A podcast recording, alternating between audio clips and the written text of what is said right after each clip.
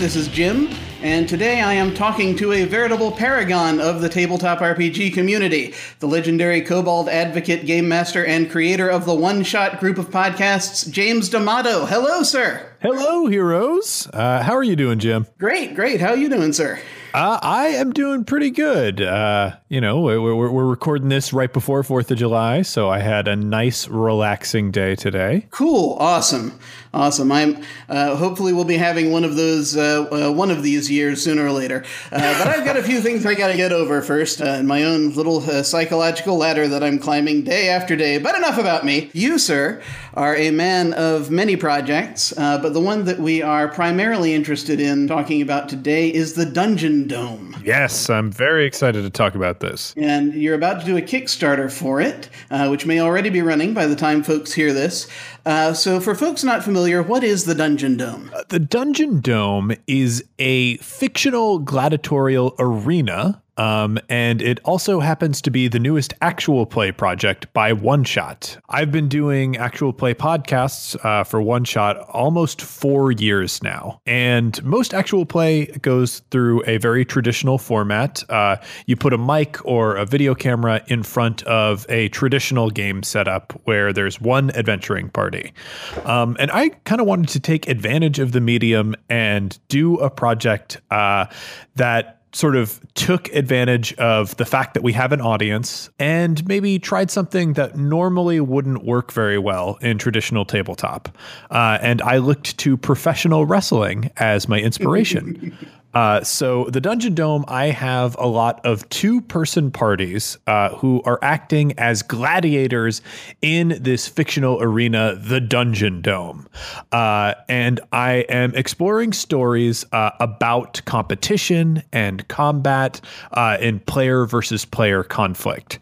So very much like wrestling matches, I am going to pair people up uh, in matches, except we're we're a little bit less fixed in the Dungeon Dome. So the players in the Dungeon Dome are actually going to be fighting each other for titles um, that I am trying to influence uh, less than wrestling is influenced.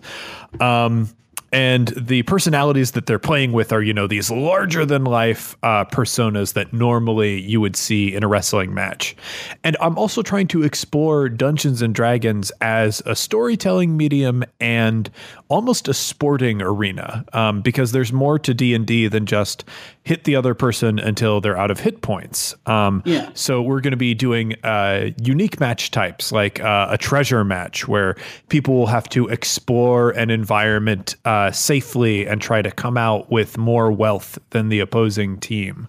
Oh, um, nice.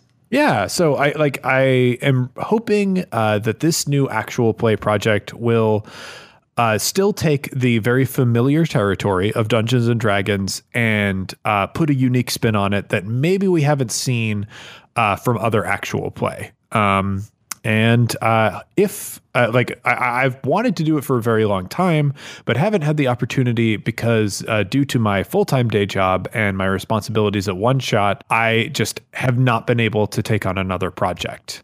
Uh, however, uh, I found out recently that two performers that I want to have starring in this project are going to be moving away from me. Uh, so oh. it is a now or never moment. If I cannot uh, do this project now, uh, I will have to change my vision for it. So yeah, yeah.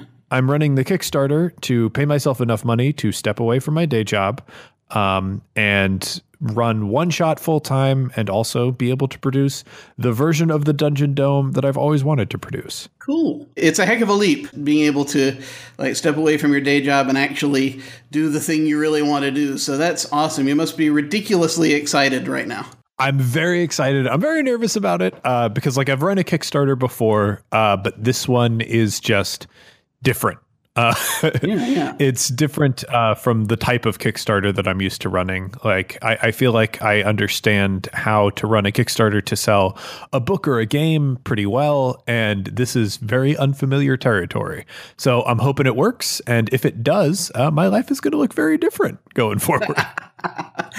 Awesome. Well, uh, maybe you can tell us a little bit about the Kickstarter. Is there anything you're at liberty to say at this point about uh, maybe some of the goals or the sorts of rewards you're looking at here? For Absolutely. Um, so, like I said, I, am used to Kickstarters uh, in the game space where you're actually selling a game. And the main lever of those, the main way that you interact as an audience member is exclusivity, where when you pay for something uh, through the Kickstarter, you're getting something that, you know, you might not be able to get any other way or you're getting something that is available, you know, specifically through the Kickstarter. Maybe there'll be a retail version available later, but the Kickstarter version is special or comes with added benefit in some way. Uh, for the Dungeon Dome, I can't do that. Um, and that's primarily because I, I want to pick up new audience members uh, through the Dungeon Dome uh, I, am tr- appealing to a bit of a different crowd than I normally am with my RPG podcasts. Mm. Um, so I want to make it so that uh, the project that I produce coming out of the Dungeon Dome is accessible as possible. So rather than uh, dealing in exclusivity, uh, backers for the Dungeon Dome are going to be uh, dealing with engagement instead. If you back the Dungeon Dome, it will give you the ability to interact and influence the world of the Dungeon Dome uh, much deeper than somebody who's just watching. Huh. Uh, the Dungeon Dome is designed to be an audience interactive game. When somebody falls in the Dungeon Dome, because it's a streaming project and it's going to be a live game, the audience will be able to vote on whether that combatant uh, lives or takes a death save. Because this is D and D uh, Fifth Edition, if somebody takes a death save, they really only only have three before their character is dead completely. Yeah. Uh, so that's a very real mechanic that we're playing with. Uh, the players have to please the audience in order to keep playing their characters and uh, keep playing the game. There are also levels where people will be able to suggest uh, things like items, monsters, traps uh, match types uh, that will be in the Dungeon Dome. So if you're somebody who likes what I do and you want to have influence over the world and, and you want to see me take one of your ideas and put it in front of the performers uh, that you like to hear on One Shot, uh, the Dungeon Dome is an opportunity for that. Well, and I've been uh, looking at some of the videos that you have up um, already for it, uh, where you dip your toes in the water of this thing, and uh, it's the audience participation factor is uh, something I love. Uh, looking at this because it just everyone gets so terribly excited about which team they're going to vote for. Um, and it looks like it's a really fun time. And the funny thing is, it reminds me a little bit of a game I once played called Xcrawl. It's kind of like a, a professional wrestling setup for adventurers, but unlike that, uh, you're actually managing to pull your streaming audience in and having them determine uh, the way that things go in the match during the course of the match itself. I'm, I'm actually familiar with X Crawl through uh, System Mastery. Uh, shortly after I started work on the Dungeon Dome, uh, System Mastery, one, of uh, the podcasts on our network, um, and one of my favorite shows to listen to, did Xcrawl as one of their reviews. System Mastery typically reviews RPG systems that are no longer uh, being published these days. Yeah. Um, and so, uh, like, I'm familiar with Xcrawl, and it is such a similar idea because it's taking place, you know, in a universe where audiences watch like parties of adventurers go through dungeons and try to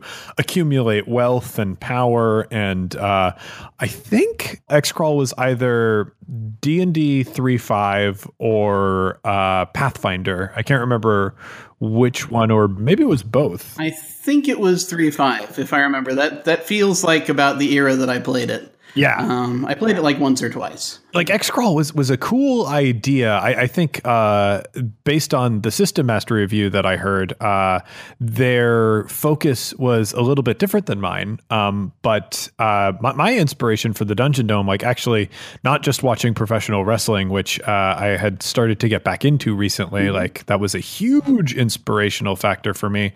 Uh, but it was the real life competitive RPG scene um, that exists out there. Uh, there is a competitive RPG scene where they they will take dungeons, um, and it's like a simple dungeon, and they will determine how many moves it takes to get through a dungeon. So uh, turns will go by initiative order, and like uh, you're counting by how many rounds and how many you know fragments of rounds how many move actions and standard actions huh. it takes to navigate a dungeon space and and get so many rewards from that dungeon. Um, it's a really cool real life thing. So i was like what if i took that sort of competitive aspect to d&d like going yeah let's treat d&d like a competition. Let's treat it like a sport. Um, but because we are dealing in a storytelling space and because fifth edition is it lends itself so much more to the uh, story game style of uh, you know let, let, us make things up and go with what works and is yeah. coolest rather than what's by the book and by the rules let's introduce this wrestling thing where yes this is a sport, yes, this is a competition, but it's also part of a larger story that we're telling. And, you know, maybe every competition that we see isn't exactly fair. And maybe we're cheering for a team to struggle against odds that they're working to overcome. Uh, but we know as an audience uh, that they probably won't be able to make it past this challenge. Um, so I I am uh, trying to have it both ways. I am trying to have a competition at the same time that I am trying to uh, tell tell some really dramatic stories, and I I don't know how it's going to work out. Well, that, that's I think one of the exciting things about it. It's uh, if I may say, uh, hopefully without uh, offending anyone, it's uh, less staged than wrestling. well, uh, wrestling is the best LARP uh, that has ever been. Yes. It is the most successful LARP in human history.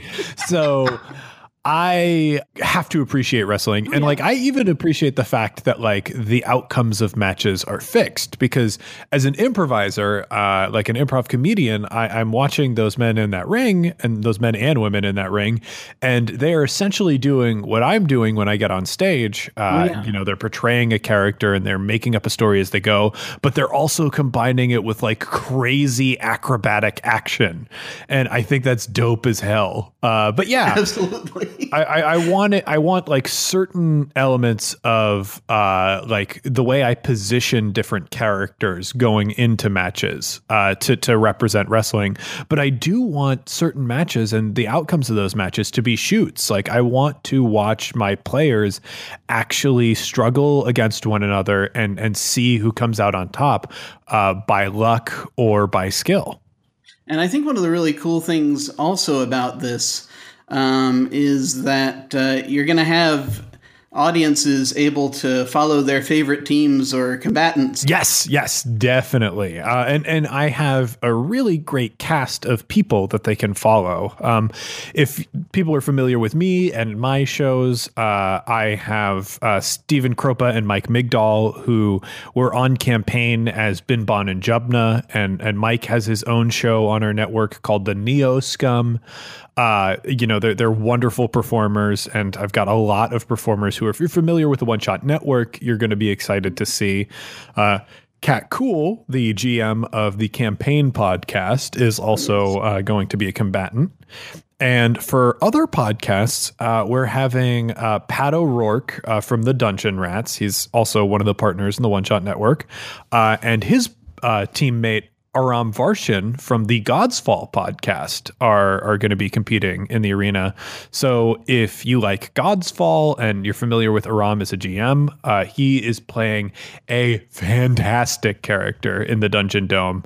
Uh, a like decadent dark elf prince uh, who just thinks incredibly highly of himself and ha- is oozing with charisma and style uh, but is also a massive heel. Um, each uh, team has their own hashtag uh, for people who are in the chat to uh, shout out to, uh, you know, show favor for their team.